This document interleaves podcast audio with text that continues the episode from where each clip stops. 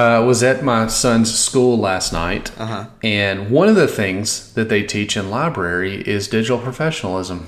And I thought about offering, like, hey, I'll come talk to the fifth and sixth graders, but then I thought, who wants that? You would be a good teacher, Reed. You would not only teach them very interesting and, and informative topics, you would have a great number of southern colloquialisms that would that would spice up the presentation. She was madder than a wet hen. I'm so poor I couldn't jump over a nickel to save a dime. Here, let, let me let me try uh, let me try for you. Well, aren't you a little ray of pitch black? He's about as useful as a steering wheel on a mule. He's so dumb he could throw himself on the ground and miss. In, in, in Texas, does it sometimes get hotter than a $2 pistol? The porch light's on, but nobody's home. In the South, sushi is called bait. Well, butter my butt and call me a biscuit? Now we're cooking with gas.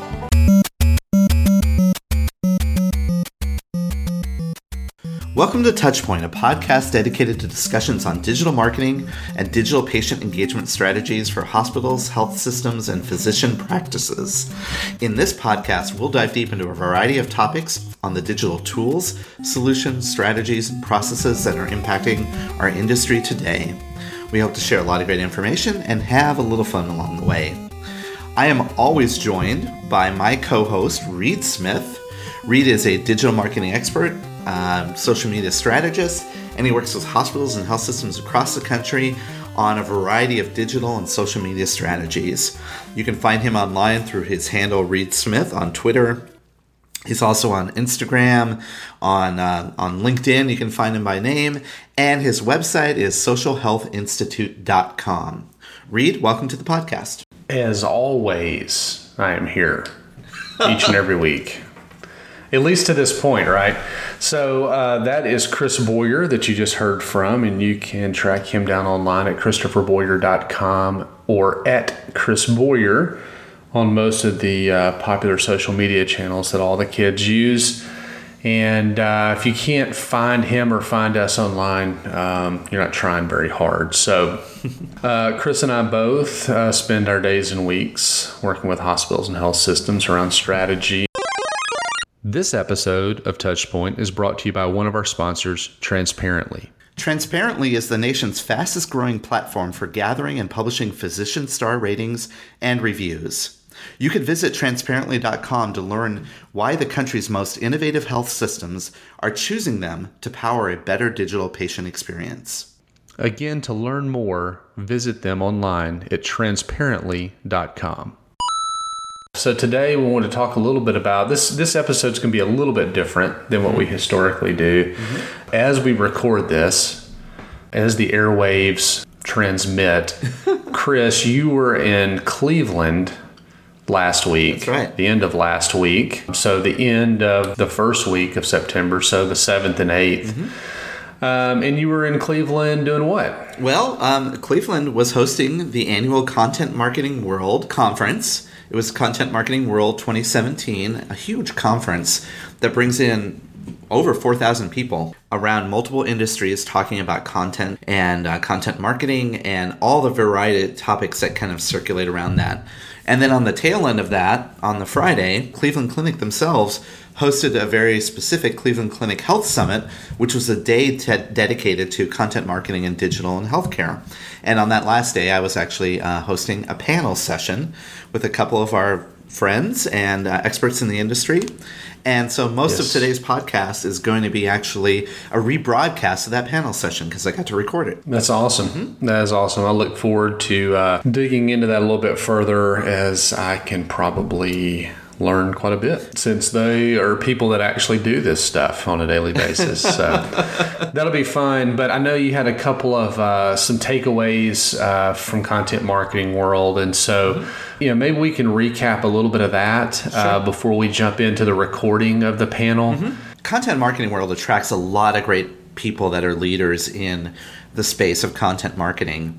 And when you listen to some of the the keynote speeches or panel takeaways that were there, there's a lot of great things that were coming out of that. And I tell you, if you ever go, you know, you're inundated, just like every conference, you're inundated with good content. Sure. But four major takeaways that I either experienced myself directly or heard from others, I want to kind of jump into it. One of the first ones was a keynote session that was done by Joe Pulizzi. Do you know who Joe Pulizzi is? The name sounds awfully familiar. Why, why do I know who that is? Because he's the founder of Content Marketing World. And also, he created the Content Marketing Institute, and he's also a podcast host. I feel like I got set up on that one. You kind of did. That's all right. But, but anyway, he actually kicked off the conference and he did a really great session. Now, I wasn't there for that, but a lot of people have been writing about it.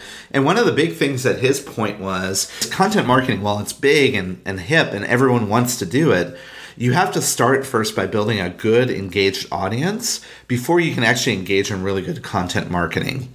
That kind of makes sense, doesn't it? It does. So you have to actually have people to do stuff before you ask people to do stuff. Exactly. That would seem to be logical. However, that goes against probably what we do on the advertising side of the equation or the paid side of the equation in a lot of cases where, you know, we're mm-hmm. running ads asking for action uh, without building the audience 1st mm-hmm. And not that you have to have an audience, uh, especially on the paid side. You know, that's kind of the point of advertising uh, to some degree. But I know as we look at the effectiveness of advertising and the engagement, and then as we've talked about in weeks past, stuff relative to like internal communications, advocacy building, yeah, things like that. Obviously, it would make sense that building that audience first would, would certainly be preferential. That really gets into the dynamics of building an audience and community management. And you know understanding that you know you can you can ask them to act. And in a certain case with in, uh, with us when we do advertising around let's say booking appointment what will happen is we'll get a certain amount of the audience that's going to actually take that action. But not everybody's ready to take that full step. And so providing different ways for them to start to engage around your brand to start to become more interested in your brand. You know, do all those things that you want to do around good community management. We talk about that a lot with social media. One of the second themes, Reed, that came out of it is um, there was a lot of companies that were doing B2B communications. Now, we're in healthcare. We have an interesting relationship with our audiences, but one of our audiences is a business to business communication. While content marketing is a certain action, it is certain something you do, and you have digital to do that, and you have all these different tools, marketing automation and CRM and all these different things that you can do to get people here. Ultimately, it still goes back to we're doing marketing to connect with people. We're a human to human connection. And regardless of whatever your discipline mm-hmm. is, it's a human to human connection. I don't know. That seems a little weird in, in, in some sense. I feel like we're generalizing what we're doing or uh, you know how we're communicating. You know, we talk a lot about personas and segmentation and things like that.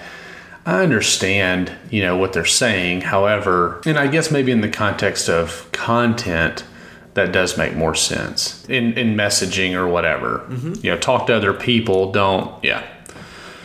Sorry, I had to kind of think through that out loud. You know, and, and you, you, you struck on something really important. We do a lot of persona work, but ultimately, the persona should actually lead to that individualized communication, that personal communication. So moving mm-hmm. from a persona to a person is actually a big thing to do. And that's really what was one of the major themes here is how do you start to break through and have that direct personal communication with your audiences. A third theme, really quickly, just kind of punching through these really quick, that um, was a takeaway was about the the fact of this model of buster content has replaced the newspaper model. And this was someone from LinkedIn, Mike Weir that said that the case for a newspaper model of publishing content is kind of played out. And what, what we mean by that is, you know, where you create good content and people will follow it because you have really good content. It's very hard for businesses to create good quality content, particularly if you only have like one, one or two, maybe a handful of content marketers that are working for it. And instead, what he suggested is you really need to look at what he called the Hollywood blockbuster model, where they you build around reliable franchises. You use your brand to build good interest and enthusiasm around your content. So that's kind of a corollary maybe to the first point around where you talk about you've got to build an audience and then you can use that audience to amplify your messaging. So you're telling me that Blockbuster is a better business model than newspapers? Is that what I'm hearing? No, like blockbuster movies, maybe is a way. To, Oh, okay. right. Okay. Okay. Sorry. I was having a hard time uh, getting behind that point there for a minute. Um, no, yeah, that, that makes sense. That makes sense. You, you got to have some sort of a hook, right? And so whether that's you know hyper local, personalized, whatever you know, whatever that means to different people, there's- got to be a reason for people to want to consume that content. That's exactly right, right? There's got to be a reason. There's got to be a purpose behind what you're doing. If you just start, you know, you're a former journalist and you're starting to create content marketing for a hospital, you're getting into a business, which kind of relates to the last point I want to talk about, which is we live in a world now that's inundated with content. And quite frankly, it's hard to break through the mediocrity of all the content that's out there. There's only so many, you know, Taco Tuesday recipes you can put on your hospital marketing blog, you know, on your hospital blog. You know what I mean? Yeah. Yeah. You know, Yeah. or, or the meatless Mondays, you know, recipes. Everybody does that stuff. Who in the world would want to do Meatless Monday? Like, what? That is the worst idea I think I've ever heard. Meatless Monday. That's horrible. That would never happen in the South. No, it wouldn't happen in the South, that's for sure. but but, but um, you know, but the point is is that average content doesn't really make it anymore. We're we're at a point now we have too much content. Now what you have to do is you have to create content that's exciting, that's interesting, that engages, that directly is related to what's interesting to your audience. I mean, all of these things kind of tie together, right? It's right creating good quality content mm-hmm. and addressing it to the audience and what your audience needs are and figuring out ways to kind of uh, you know engage and evolve your audiences that you've already have a relationship with to amplify That was content marketing world as a, as a whole. You mentioned the Cleveland Clinic did the uh, Cleveland Clinic Health Summit, where you you were involved and, and led a panel, uh, moderated a panel. Um, well, tell everybody a little bit about that because that's what that's what folks are actually going to hear in today's podcast. That's right. So Cleveland Clinic decided to, you know, bring experts in from all over the healthcare space to talk about content marketing, digital marketing. Some of it was to um, highlight some of the some of the ways that Cleveland Clinic is actually addressing content and digital and distribution, et cetera. And others were bringing in some experts. So the panel that we're about to hear is um, is 40 minutes of a conversation that we had in front of a large audience to discuss best practices in digital for healthcare. So they, they touted it as being thought leaders in the digital healthcare space, talking about you know current trends and and challenges that are occurring in digital. So this panel session comprised of Matt Schwabel from Duke Health, Aaron Watkins, who works for Johns Hopkins, and our good old friend Brian Gresh, who's been on this podcast.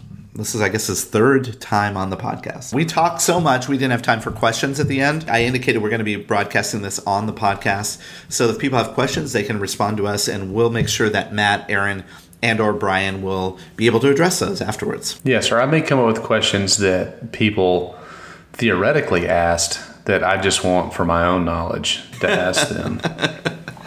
Okay. Well, with that, let's uh, go ahead and roll the tape. Hey, Chris, before we go too much further, jump into this next segment of the podcast, I did want to uh, mention and thank uh, one of our sponsors, Influence Health.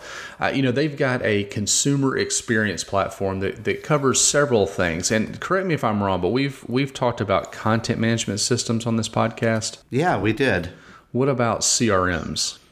Yeah, we covered CRMs for sure. And then obviously each and every week we talk about digital marketing. So digital marketing systems, uh, you know, in one way, shape, or form have probably been covered, right? That's right. Digital marketing systems. And I would say that we even talk about it in a way of uh, that overall digital consumer experience. Well, there you go. I, you know, I would I would recommend for anybody interested in one of those topics uh, or anything else. They've also got some complimentary solutions on their website. But but head over to their website, take a look at what they've got and what they're offering relative to CMS, CRM, digital marketing systems, kind of how all that is woven together in what they call their consumer experience platform. Find your way over to influencehealth.com. Okay, welcome everyone to uh, this panel session. This is the panel session entitled Digital Marketing Thought Leaders in Healthcare. And um, we are joined today by a great panel of thought leaders from across the country. We'll let um, we'll let everyone introduce themselves in a second. We're going to talk for the next you know 45 minutes about digital and the impact of digital in healthcare and some of the ways that we've been facing current challenges and looking forward to what the future challenges might be as well. So why don't we start with introductions? We'll start down there at the very end. Matt? Sure. Hello, everyone. Uh, I'm Matt Schwabel. I'm the Senior Director for Integrated Marketing at Duke Health in Raleigh-Durham, North Carolina. Uh, and my team is really responsible for uh, consumer marketing, and we are extremely heavy on the digital side. Great.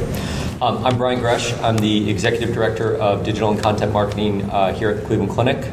Um, and my group does content, uh, web development. We're responsible for social and um, our PPC and lead generation campaigns. Uh, I'm Aaron Watkins, uh, Senior Director of Internet Strategy at Johns Hopkins Medicine. Um, I always say that our team connects the people of the world with the people of Johns Hopkins Medicine. Um, so, primarily, we're leading a content strategy uh, to share health information. Um, and my team's made up of an analytics and user experience division, the content arm, um, online marketing, and then a development arm as well. Great, and I'm your panel moderator today, and I'm Chris Boyer. Uh, I am a digital strategist and principal of my own consultancy that focuses on digital marketing and digital patient experience for hospitals across the country. I've worked in two hospitals. Uh, one was Northwell Health in New York, and the other was Inova Health System. And uh, now I help other organizations such as yourselves to best practices in digital. And these guys really are thought leaders. We've I've known all of them professionally for many years. We've been doing many different cool things. We're going to kind of dive into it. What we did is when we look at all of the digital challenges that are out there with healthcare and intersecting with content, but intersecting with all of the things that we face in, in hospitals and health systems, we, uh, we kind of started to put together a punch list of all of the challenges, some of the challenges that we're facing, some of the things that we're seeing consistently across the industry.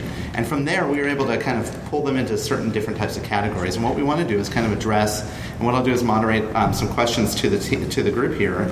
Um, I think one of the biggest challenges when we think about it, and we hear about it here at Content Marketing World, today we've been hearing talking about it a lot we hear it at every conference that we hear that we go to. It's embracing this concept of either you know customer first or sometimes digital first is a way that's said, right? And how do we embrace that within our organizations? Because quite frankly, when you think about customer first, when you think about digital first, um, and and those things put together, it's a little bit different. Um, it's it's really different than the traditional service line marketing that we do where everything's a little bit more siloed, right? It's a little different in terms of how we express ourselves in the market. Um, and in our space, it's particularly different because of or the complexities of the physician, communication, etc. So let's start with that, you know, um, and I'll just throw out this in general. Maybe Brian, you can you can hit it first, and then um, and then we'll kind of let the team jump in on it. But how do you balance that demand? for like all of the things that we need to do to be you know digital first to be customer first how do we balance that demand with sort of the day-to-day work that we do the content edits the website edits all of the things that we do what are your thoughts on that? Um, well so yeah sometimes it feels like you're on a treadmill trying to keep up with all of that. And, and so i think um, I, I think of it in a couple of ways. One is having a structure. So i think from a content standpoint, making sure you have a content architecture and um, and the foundation in place to um, to host that content. Um, because if that's organized, then it help it can help influence the demands and the work that's coming in. Um, if the if the requests don't don't fit into that structure, then it's easier to kind of assess it and um, and decide whether or not it's going to be relevant within the digital space. Mm-hmm. Yeah, I, agree, and I think of it in a, in a couple of different ways. Um, one is really understanding um, your goals as an organization. So, uh, you know, I sat in on Amanda's presentation yesterday, and Cleveland's doing great work, um, and she's been very, um, very vocal about their goals, which are different than the goals that I have. Um, so, our approach to content is different, um, and when you get these requests pouring in for why can't we be like them? Why don't we do that? it's helpful to be able to kind of point back to your goals as an organization and say it's because their goals are different than ours, and these are the, the best tactics that we can take to achieve our goals. Um, and then within the team, uh, I've found it very useful over the past year to really bring together the, the development arm and the content arm and make sure that we're sitting down weekly mm-hmm. and talking about what's coming and, and, coordinating activities so that the technology development and the content are supporting each other uh, and not getting out of sync, which has happened to us in past years. Right, right. So, Aaron, we all know how good hospitals and health systems are around strategy and frameworks, mm-hmm. right? Um, what are you what, uh, from in, at John Hopkins? What are, what are some of the things that you're facing today in, in that regard? Yeah. So um, when I think of my role, I think I definitely have to balance really being an assertive leader in the institution and where we want to go digitally with playing kind of a support role, especially for our faculty um, and helping them to make better decisions. Um, you know, uh, being an AMC, it's definitely a publish first mindset. Um, they like big shiny things. They want websites that look like Cleveland Clinic, right? They want yeah. these. They always have Stanford, Cleveland Clinic, where that's what they say they want to do. Um, as I've been there um, over the last ten years, we've gained more credibility in what we're doing, so that's helped. Um, but also, I've learned kind of how to balance um, presenting data to them, like taking time for, for our faculty to identify the problems that they want to solve mm-hmm. and to wait and then share data in a way that it's showing that yeah we've dealt with that problem and here's how we've addressed it and you might not need a giant website to, yeah. to solve that problem you know like many years ago I, I, I know and you guys probably face this too right when you're a digital person within a health system 10 years or 5 years ago people still thought of you as like a special digital wizard, right? You could just go do that special thing that you do, and we need to accomplish this. You go figure it out for us. But now we're becoming more, and the organization is becoming more and more open to digital, and that could be for a variety of reasons. So let's pivot a little bit to talking about the organization itself, because I think we impact how the organization works, particularly when we're talking about patient experience. So organizational readiness is, is a thing that people talk about a lot, right? Um, so when we talk about that, you know, how do we, how, how, what are some tips that you guys can give, or what are some of the ways that you're addressing today's current standards? And maybe we'll start with you, Matt, around readying the organization to maybe embrace a new technology or a new content approach. Sure, I feel like in marketing we're in a unique position where we are often out there um, kind of gauging customer need and understanding what their expectations are and their experiences are with digital beyond healthcare. Um, and healthcare often has lagged behind those other industries, so those expectations are often very different than what we're delivering. Uh, and I think that puts us in the position of being ahead of the organization in terms of where they are from a willingness standpoint or just a, a pure operational standpoint. Um, so I invest a lot of my time um, with my team and our leadership, um, really kind of circulating ideas, reaching out to other groups, um, building relationships. We work today with um, groups that historically we did not work with, performance services and patient access, and very closely with IT to really make sure that we're able to um, percolate these ideas early because sometimes it takes, uh, particularly at an AMC, a considerable amount of time from hey, what if we did patient ratings? Hey, what about cost transparency calculators? To it actually being at a point where the, the organization is ready and comfortable with launching that. I think technology is the easiest piece. But it's so easy to stand up a website or put on, you know, ratings or whatever. And then, do, are you saying that there's a different uh, the difference between what their expectations are and what actually results? There is, and I think yeah. Brian mentioned it. Uh, it's being at the table early as opposed to at the last minute. Oh, we're ready now. Go build this. Mm-hmm. Yeah, I, I also think it's it's recognizing where not only your external users are at, but where your internal users are. And so I, I think the shift that I've seen as I've been in healthcare is that you know people's access to technology in healthcare organizations was originally you know always through the IT department, um, and that's completely shifted where you know everyone in the organization has access to technology now, and they're bypassing those kind of traditional paths. And so they're all experts in choosing technology and understanding, or they think they are, right? Mm-hmm. Um, and so you know, when they come with ideas, they're already using these things sometimes, and they have kind of a, uh, an idea of how you should be using it.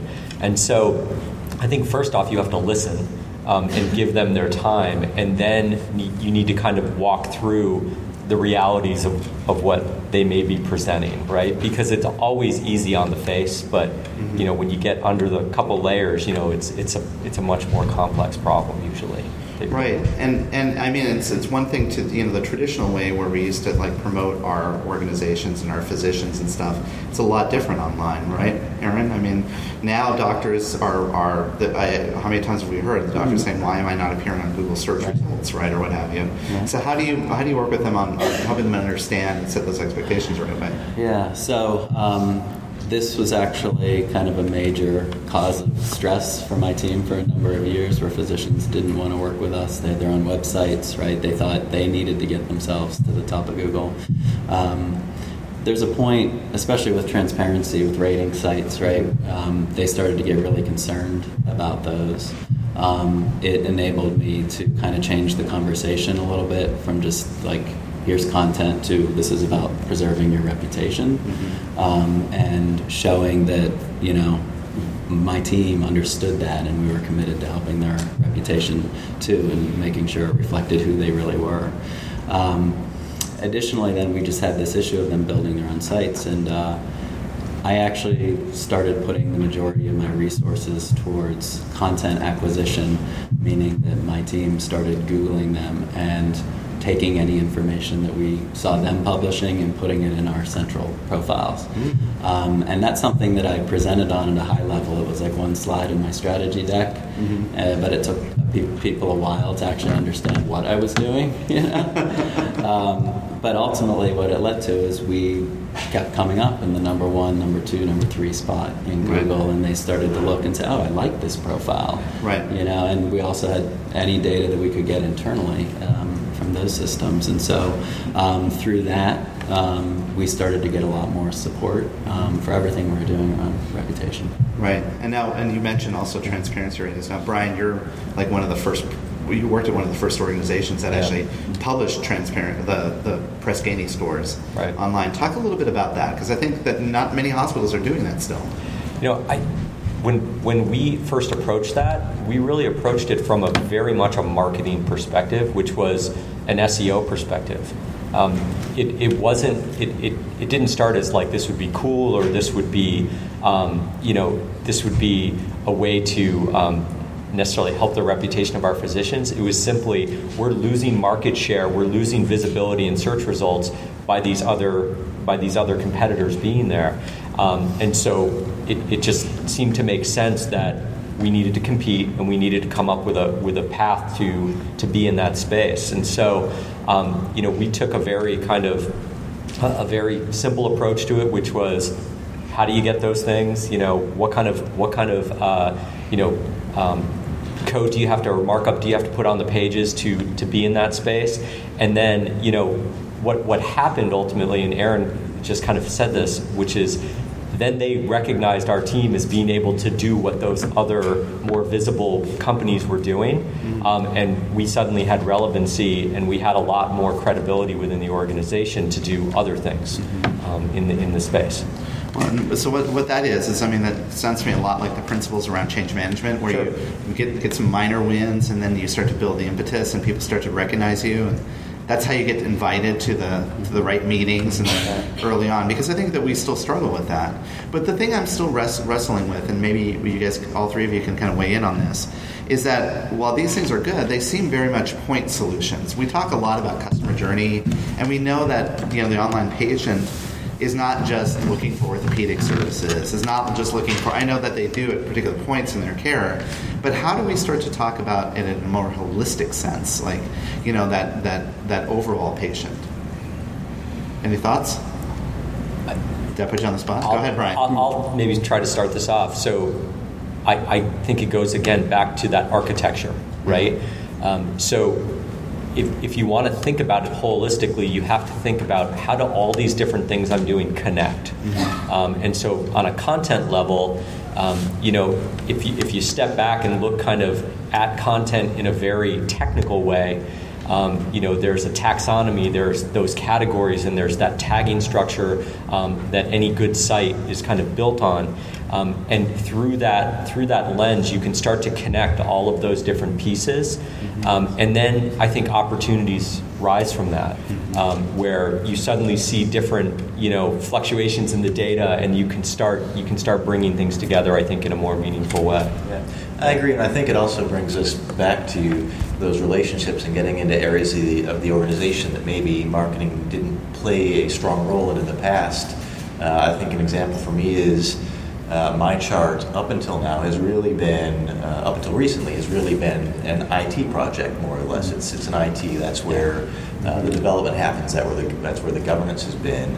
Um, but gaining the trust and visibility in the organization. Now I sit on the MyChart Governance Council um, and have not just awareness of what's coming, which is a good first step, Right. but also an ability to bring that patient voice and influence what's happening and start to work with them much more closely to consider that holistic experience from considering services to being a patient and everything in between. Because you know, we see from surveys on dukehealth.org, people don't make a distinction in their heads between dukehealth.org and MyChart. It's one experience, it's Duke. Um, they don't care that behind the scenes there are separate systems that don't talk to each other today. Right. Okay, well, so now we're expanding the definition of digital marketing, right? Because now we're becoming digital patient experience, and I know Brian, you and I have talked about this often about this this concept of patient experience through online. But that means now that we're starting to run into other technologies that we have to integrate with. You mentioned Epic, MyChart is one. Well, and, and, and how do you feel, Aaron? Let's talk. Let's talk to you. I mean, there's there's a variety of outside tools, processes, technologies that we have to start to integrate with now if we're really going to provide that overarching experience. Right. So, what are some of the challenges you're you're seeing there in that space? Um, I think it's changing how we approach content um, and how we think about um, our patients and, and consumers in general. Um, you know, example, we're actually pretty new to CRM technology um, at Hopkins, and um, we had a pretty kind of standardized approach into what kinds of content elements we would create and where we would put them on the website to create an experience. But now, as we're trying to create these patient journeys, we're learning that you know, someone researching a brain tumor is very different from someone, um, you know, looking at orthopedic surgery, right? And how quickly you have to move and what the touch points might be. Um, and so it's made, it's increased the need for us to be nimble and when we interact uh, in each of those kinds of efforts. Mm-hmm. And you know, there's there's multiple s- tools, systems. We talked about Epic. We could probably do a whole panel on the challenges with Epic, right? Integrating with Epic. Yeah, I don't think we have enough time. Yeah. Right. Let's not talk about it. well, but I, I think that you know I think that that really speaks to the fact that we as digital marketers we bring a different level of what that digital experience could look like, and that does impact these tools that maybe don't, right? Yeah. I, I, I take it back. Let's talk about Epic for a second. And, and just from this perspective, which is, um, you know, I didn't get to choose Epic for the organization. It's, it's our EMR platform. Um, it, there is a ton of investment that's been put into that product. Um, what I think we have to do in our space is say, okay, that is the tool.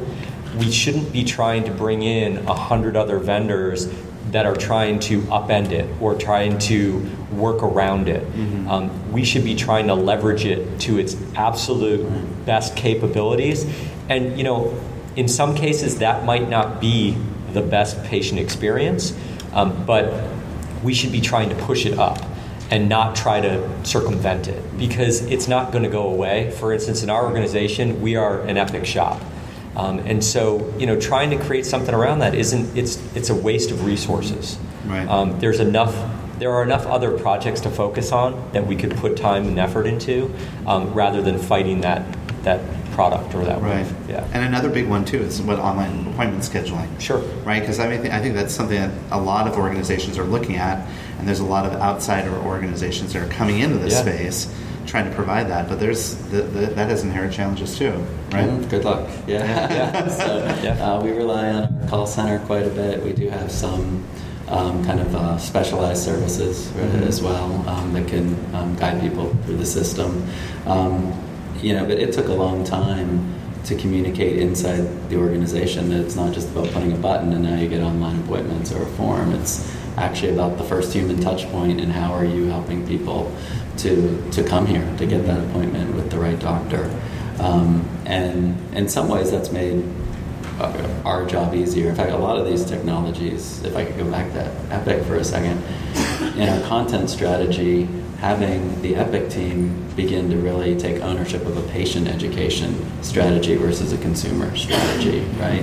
And have it, and then going back to the call center, having them own that process of bringing in a patient versus my team having to do that. So I'm at the table, but there's less stress on my team to solve that problem. We're contributors, mm-hmm. Ideally. Yeah, but I do think Brian makes a good point. Yeah, we're in the similar situation. Epic is our EMR, and you know, MyChart is one tiny piece of that, um, so it's not going away.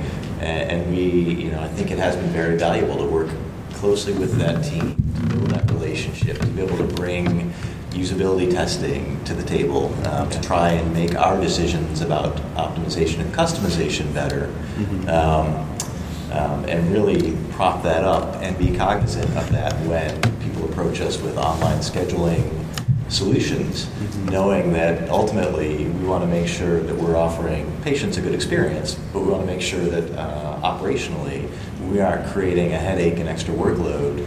Um, trying to shoehorn something in that isn't uh, Epic or integrated with Epic. Right, right.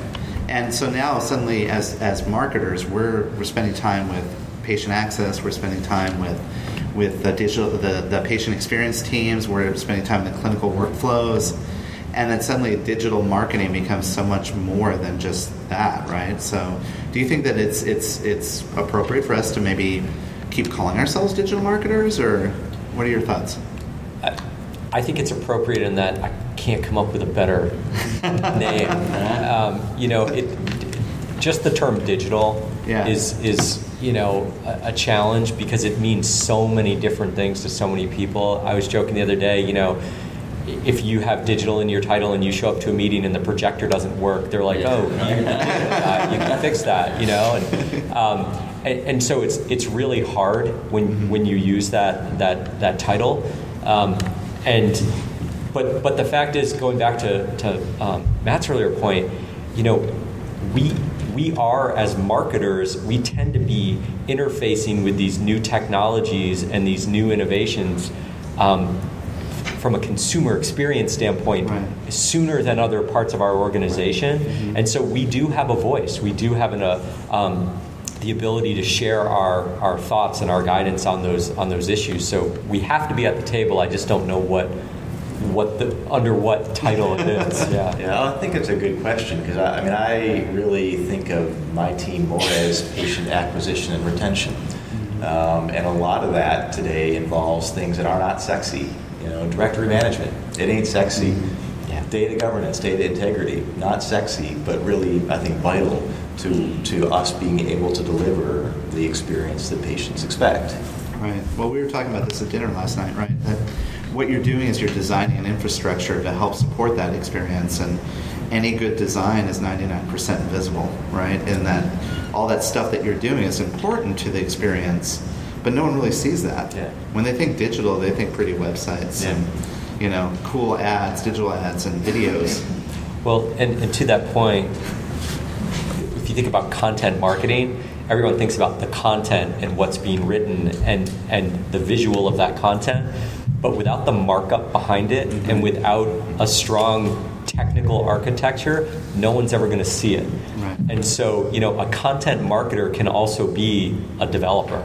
Mm-hmm. Um, and and you know, we have to. I think we have to think about content marketing in a in a broader way.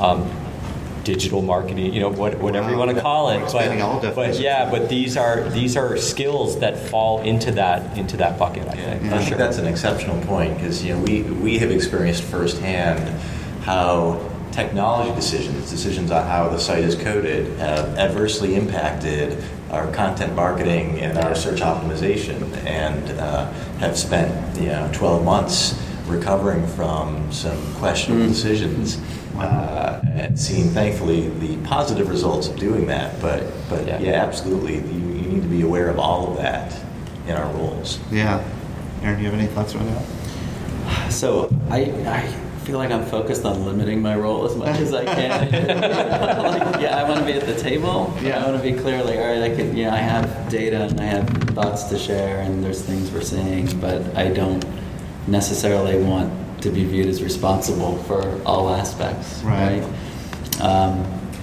you know, it's fun. I mean, thinking about markup specifically, you know, I feel one, our team's going through a growth period and how we're adapting um, to schema and, and that kind of thing um, and improving.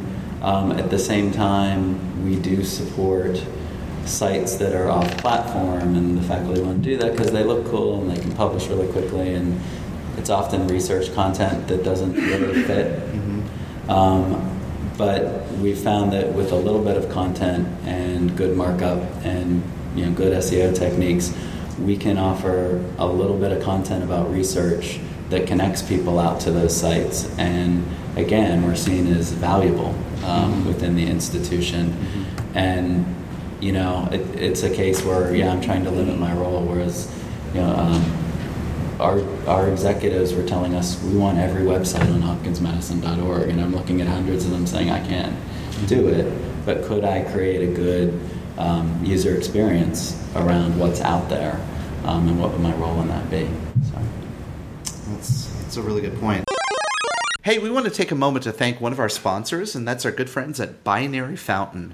You know, as a healthcare marketer, it's probably pretty obvious these days how much time you're spending uh, on reviews, ratings relative to hospitals, physicians, all that kind of good stuff. You know, too many of those are going unanswered, and they're certainly not being analyzed. This could be costing us new and current customers. It could be impacting our patient experience scores and potentially impacting our revenue.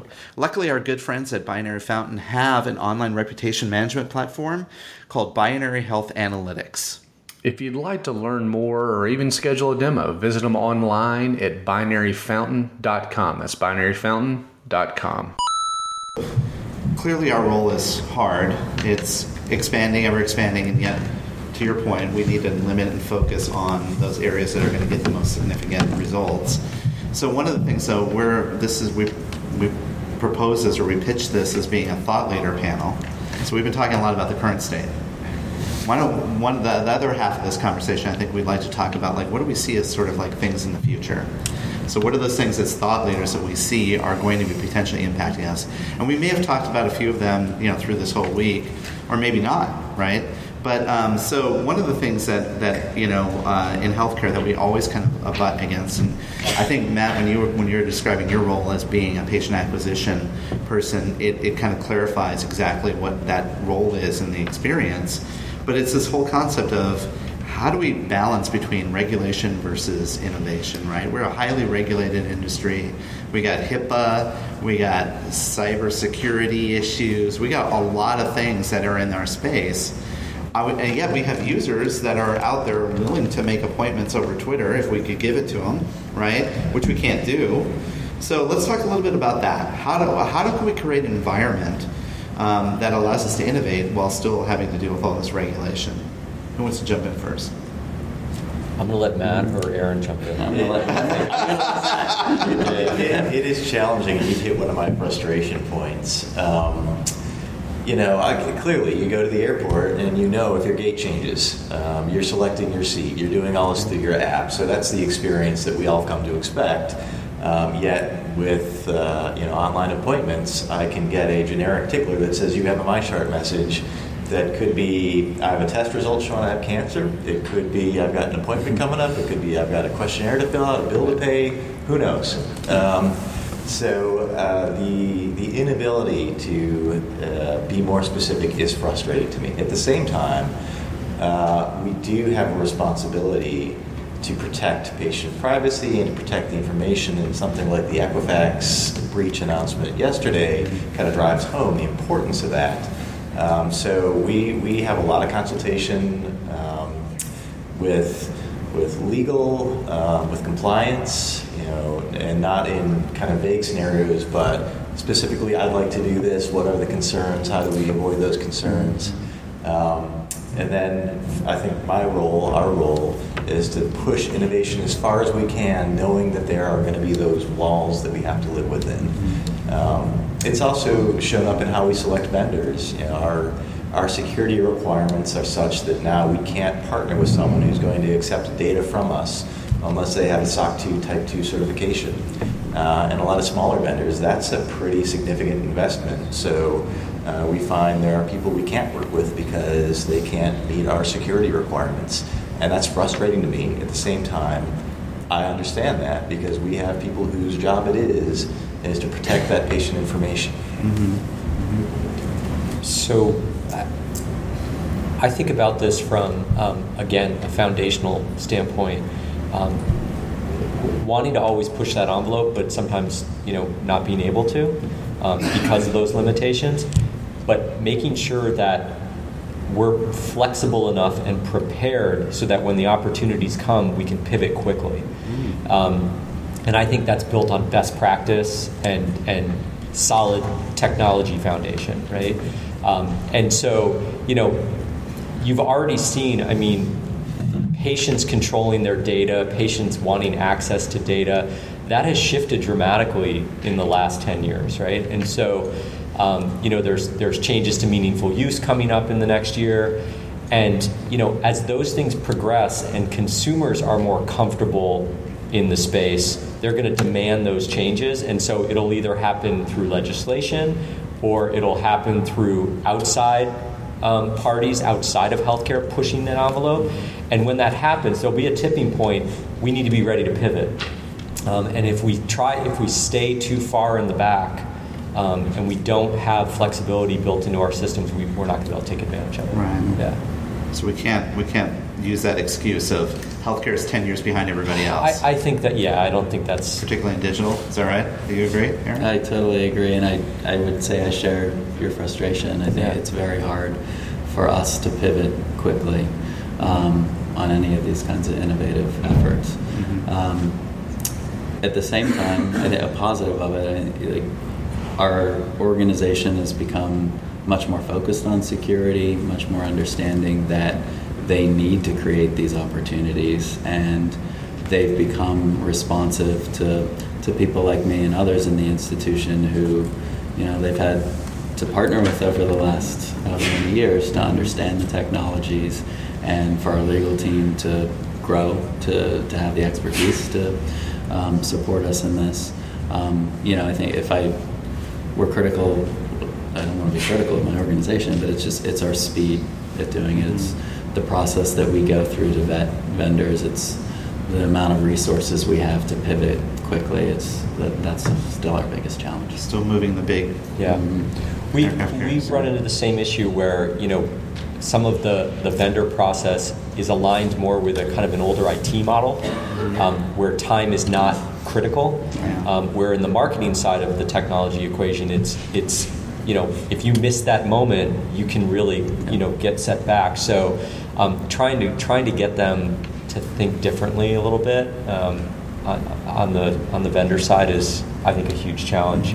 Um, but, you know, there's there's always ways around things. So yeah. right, and consumers and patients, right? Their right. their expectations have already changed. Absolutely. And they're out there now using a variety of different ways to get out there. So maybe we can talk a little bit about your favorite topic, Brian, new technology.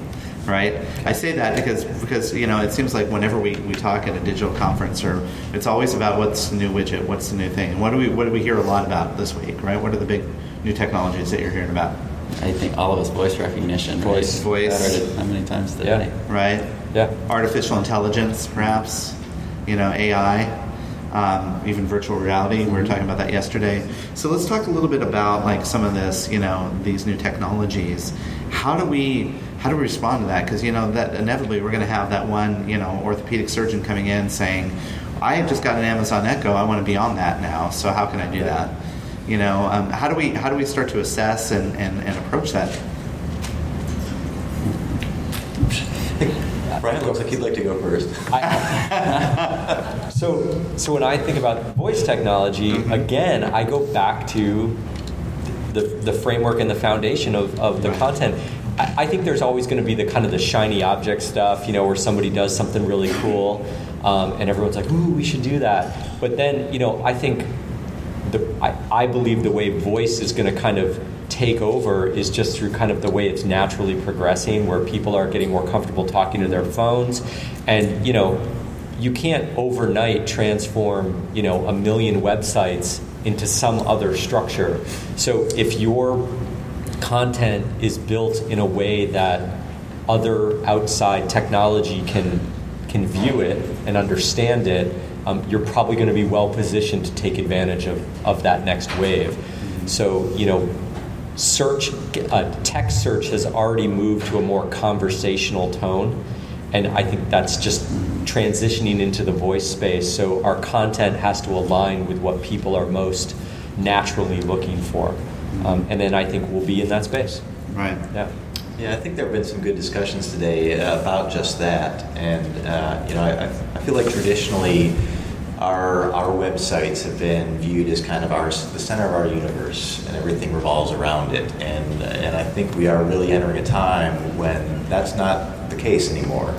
Um, I'd almost say that Google is the center of the universe, um, and you have your content appearing on platforms other than your own owned platform, and making sure that you are creating content that is appropriate, that uh, is structured appropriately, that's that's written the right way. I mean, I'm assuming that a thousand word article on a topic is not going to translate very well to Alexa. Um, so, kind of uh, not just the tone, but the length of what you're writing, um, how you're encapsulating ideas. I think all that's important. Um, and really considering what is that broad digital ecosystem, not just how does this appear on my site. Well, and you know, and there's new technologies that get introduced all the time that we're not really sure the longevity of them. I mean, we probably, if we were doing this conference, what, two years ago, we'd be talking about Snapchat. Like, Snapchat's the newest, you know. Yeah, I just downloaded that yesterday. You just downloaded it. so, but I mean, I, and you know, Snapchat itself is struggling because now we have, you know, the big, oh, there we go, he's getting snapped. Um, we have the big player. Facebook came in, purchased Instagram, and it basically is deciding that to be a, a killer, the Snapchat killer. So, you know, how do we start to assess these new technologies and, and understand the longevity of those? What about, you know, we've heard about piloting things. How do you guys go about doing that? Piloting new technologies, new approaches, new platforms? Yes. Yes. Aaron has Yes. something to say. Yeah. um, so we try and pick our opportunities, um, and we try and get the organization to move as quickly as we can to help us do that. Um, I mean, there's some that I look at, like um, you know, voice recognition is an example. Is one. It's like, all right, that's a can't miss. You know, like Right. clearly, that is. It's just like the internet is. It used to be the internet in real life, and now it's all intertwined. And voice recognition is going to be completely intertwined with our lives in a way that we just have to keep researching it and piloting things. Um, and I think in these early stages, I think you know, Brian really illustrated well, and um, the gentleman from your team who gave the SEO presentation today did a great job talking about just shifting to shifting your language, right? And it's not just about your SEO strategy and how do you get um, get that to relate to you know voice recognition and the answer box that ultimately becomes voice recognition. It's it's how do you change the tone of it so that you'll be there a year from now Right. when it's Yeah. progressed leaps and bounds. So I look to the foundational stuff before I look at the channels and the technologies. even before, before piloting too you know uh, my team we get together for an offsite two to four times a year and, and part of that's to, to look back and part of that's to plan the near term but a portion of that is really to start to think about and keep track of new trends so it may not even evolve into a pilot yet but you know voice is one of those where okay this is this is picking up steam this is coming quickly not sure exactly how this impacts us yet but everybody let's start thinking about that. And yeah i bought a google device so we could have that in the office um, and start to interact with it and, and be thinking about what does this mean? What does this mean for patients? Um, how realistically can we bring something to market that would address a patient need uh, I, I totally agree, and, and it's about appropriateness, right? So we did the same thing. We got an Alexa, we have a we have a Google device, and, and we were like, we need to have a we need to have a skill, right? And we went back and forth on three or four different ideas, and we were, and what we finally came to the conclusion is we're not ready for a skill. Like there's there's not a problem that we really need to solve that I think would work well in the Alexa space. And maybe I'm completely off base there, but for us, it just didn't seem like the right moment for our team to, to put those resources in, um, into play. And you know, if somebody else beats us to that, that's that's okay. Um, but we really want to be thoughtful about jumping in and not just doing it because it's it's the shiny object, right? Um, and, and then I think the other thing that's we I think we forget that we have kind of an advantage of we have these massive websites, and we all know that there's certain parts of our websites that get zero traffic, and there's other parts that get a ton, and so you don't have to put that new thing front and center. Right. You can bury it down a few levels, collect some data, collect some usage, you know, um, data on it, and and then go from there. And you can always kill it off without anyone really knowing it was even there in the first place. So that's Google does that all the time. I mean, it's it's it's a great way to do it. You know? That's true. That's true. And you know, if you do have that infrastructure to support it, like some organizations, I know hospitals, they do publish like regular daily audio briefs. And so that's an easy way to do an Alexa skill because they already have the infrastructure to support that. But building, you know, spending time to dedicate just to see if this will work doesn't really make sense, particularly for a customer. Journey mapping doesn't really indicate that that would be a skill that or that would, uh, or a technology that they could be using. So it's interesting. I always, you know, I, Snapchat's a great example of one where two years ago people were saying it's a great way to reach the millennial audience. Well, you know, no, it isn't. It's not the great way to reach it. So um, let's. But the other thing too is like these other platforms. Now we talk a lot about our websites because we own that content. But quite frankly, social media is a big part of our content strategy. And now we're looking at these other these other areas, these other platforms that we're. I've heard uh, earlier you were on a session that was paid, earned, and owned. And really, I've heard of like social media as being leased because, quite frankly, we're just taking up space on someone else's property. And recently, Facebook has made some significant changes to their platform. How do we, how do we, you know, what, how, how do we deal with that? You know, looking at suddenly, you, you know, maybe you're doing something really cool on Facebook, and now they take away all the organic search and have you pay for it. What are your thoughts, Matt? Ah, my. Um, yeah, I mean, uh, that's just part of our lives. Rules change on a whim.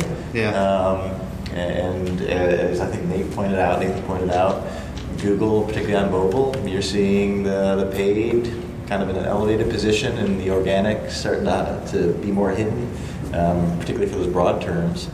Um, and you just have to deal with it. I mean, I kind of I kind of view it as there is certain information that's going to be out there regardless of whether we do anything, and it may or may not be correct. And that's kind of the directory management stuff. Who are your doctors? Where are your clinics? What's the contact information? And, and I feel like there's a lot of value, and we invest uh, a considerable amount of time in managing that on as many of the most popular platforms as we can, because I think it's um, I mean, it's patient safety to some degree to have consistent, accurate information across all these platforms. Um, so, so that's one aspect, and then how we use things like Facebook, Google, and those other platforms. We, we roll with it, and if it moves more toward a pay-to-play um, scenario, then uh, then it becomes a budgeting and an ROI decision for us. Uh, quite honestly, um, and, and we shift. So I'm sure many of us have had the experience where you know, Facebook for, for years it was build up that audience, get your likes, and then overnight it was suddenly you're only going to reach 3% of those people. Um, so we, we, for our goals, don't invest a lot of time in organic Facebook um, and have shifted to how do we best leverage paid advertising on that platform, uh, particularly in a new movers um, environment. Any last parting words? No. Oh no. all right. Well, thank, you all. for How's your that? time. Yeah. Thank you. Thanks, you guys.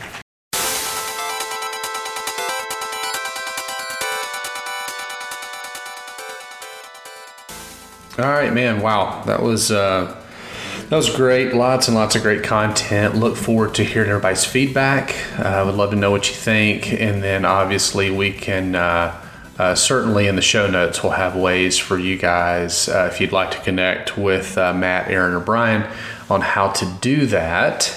Coming up, we'll talk about that in just a minute, what we've got coming down the pipe. But first, uh, let's do recommendations. Chris, what do you got? Well, I'm going to make a related recommendation. We mentioned him at the top of the show. That is uh, Joe Pulizzi. Joe Pulizzi actually does a great podcast that I listen to. It's called the This Old Marketing Podcast. It's a podcast about content marketing, and he does it along with Robert Rose. Really fun, interesting weekly podcast. Now, I'm only going to recommend it if people promise to keep listening to our podcast. You got to promise me that you, when you listen to it, you don't stop listening to ours. No, it's actually a really great podcast, and it, they cover a lot of great topics. They talk about all the challenges of content marketing. It's really good. Give it a listen. Very cool. And we will know if you drop off and quit listening. So um, Yes. just keep that in mind. Just keep that in mind. I'm going to recommend, uh, as everyone knows, I like gadgets and uh, things like that. And I, I really like watches uh, quite a bit. Was looking for a watch that I could wear uh, when I swim or I'm outside, you know, working and, and doing different stuff or, you know, building furniture, doing the leather stuff I like to do, um, and I can't do that with like my Apple Watch, for example. Um, yeah, I don't want to, I don't want to tear it up or or whatever. So needed something that was uh, cost effective, uh, but looked cool still, and uh, was useful and durable and things like that. Anyway, came across the uh, Timex Expedition. So it's a it's an analog watch. Uh, it looks very much like kind of an outdoor uh, hiking, um, you know, type watch, and uh, it's only thirty-two bucks. Really cool, waterproof, all that kind of good stuff. Great reviews on Amazon. Yeah, that's what I'm recommending. The Timex Cool. Expedition. So you haven't bought it yet. This is uh, yeah, I think this is the one. This is the one I've narrowed in on. I've looked at a lot of different ones, so I've done your due diligence for you.